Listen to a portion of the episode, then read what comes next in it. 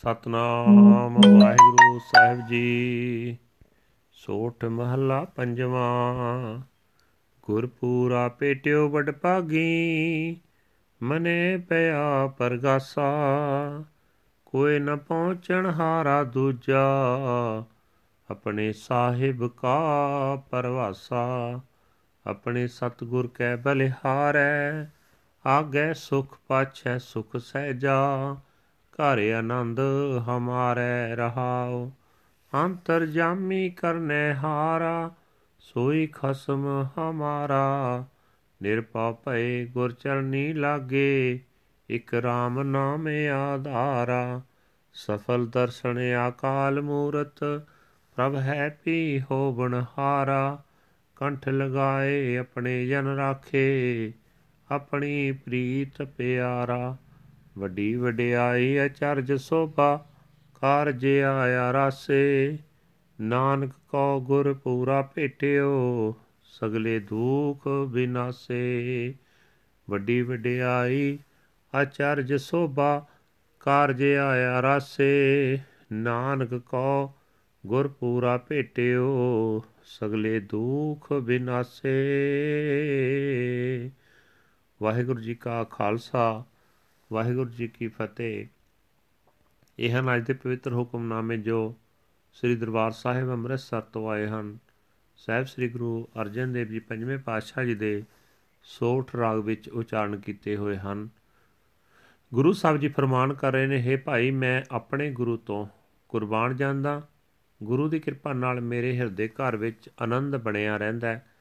ਇਸ ਲੋਕ ਵਿੱਚ ਵੀ ਆਤਮਿਕ ਅਡੋਲਤਾ ਦਾ ਸੁੱਖ ਮੈਨੂੰ ਪ੍ਰਾਪਤ ਹੋ ਗਿਆ ਤੇ ਪਰਲੋਕ ਵਿੱਚ ਵੀ ਇਹ ਸੁੱਖ ਟਿਕਿਆ ਰਹਿਣ ਵਾਲਾ ਹੈ, ਠਹਿਰਾਓ। हे ਭਾਈ, ਵੱਡੀ ਕਿਸਮਤ ਨਾਲ ਮੈਨੂੰ ਪੂਰਾ ਗੁਰੂ ਮਿਲ ਪਿਆ ਮੇਰੇ ਮਨ ਵਿੱਚ ਆਤਮਿਕ ਜੀਵਨ ਦੀ ਸੂਝ ਪੈਦਾ ਹੋ ਗਈ ਹੈ। ਹੁਣ ਮੈਨੂੰ ਆਪਣੇ ਮਾਲਕ ਦਾ ਸਹਾਰਾ ਹੋ ਗਿਆ ਕੋਈ ਉਸ ਮਾਲਕ ਦੀ ਬਰਾਬਰੀ ਨਹੀਂ ਕਰ ਸਕਦਾ। हे ਭਾਈ, ਜਦੋਂ ਦਾ ਮੈਂ ਗੁਰੂ ਦੇ ਚਰਨੀ ਲੱਗਾ, ਮੈਨੂੰ ਪ੍ਰਮਾਤਮਾ ਦੇ ਨਾਮ ਦਾ ਆਸਰਾ ਹੋ ਗਿਆ। ਕੋਈ ਡਰ ਮੈਨੂੰ ਹੁਣ ਹੋ ਨਹੀਂ ਸਕਦਾ। ਮੈਨੂੰ ਨਿਸ਼ਚਾ ਹੋ ਗਿਆ ਕਿ ਜਿਹੜਾ ਸਿਰਜਣਹਾਰ ਸਭ ਦੇ ਦਿਲ ਦੀ ਜਾਣਨ ਵਾਲਾ ਹੈ, ਉਹੀ ਮੇਰੇ ਸਿਰ ਉੱਤੇ ਰਾਖਾ ਹੈ।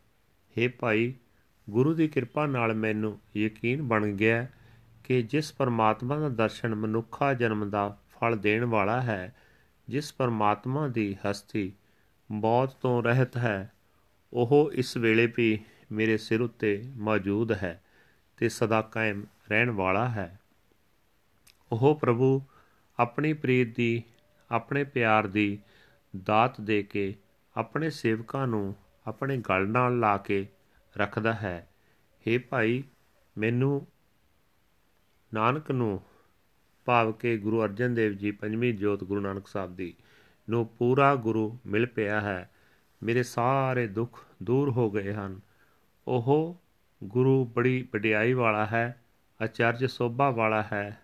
ਉਸ ਦੀ ਸਰਨ ਪਿਆ ਜ਼ਿੰਦਗੀ ਦਾ ਮਨੋਰਥ ਪ੍ਰਾਪਤ ਹੋ ਜਾਂਦਾ ਹੈ ਵਾਹਿਗੁਰੂ ਜੀ ਕਾ ਖਾਲਸਾ ਵਾਹਿਗੁਰੂ ਜੀ ਕੀ ਫਤਿਹ This is today's Hukamnama from Sri Darbar Sahib, Amritsar, uttered by our fifth Guru, Guru Arjan Dev Ji, under heading Sort Fifth Mahal.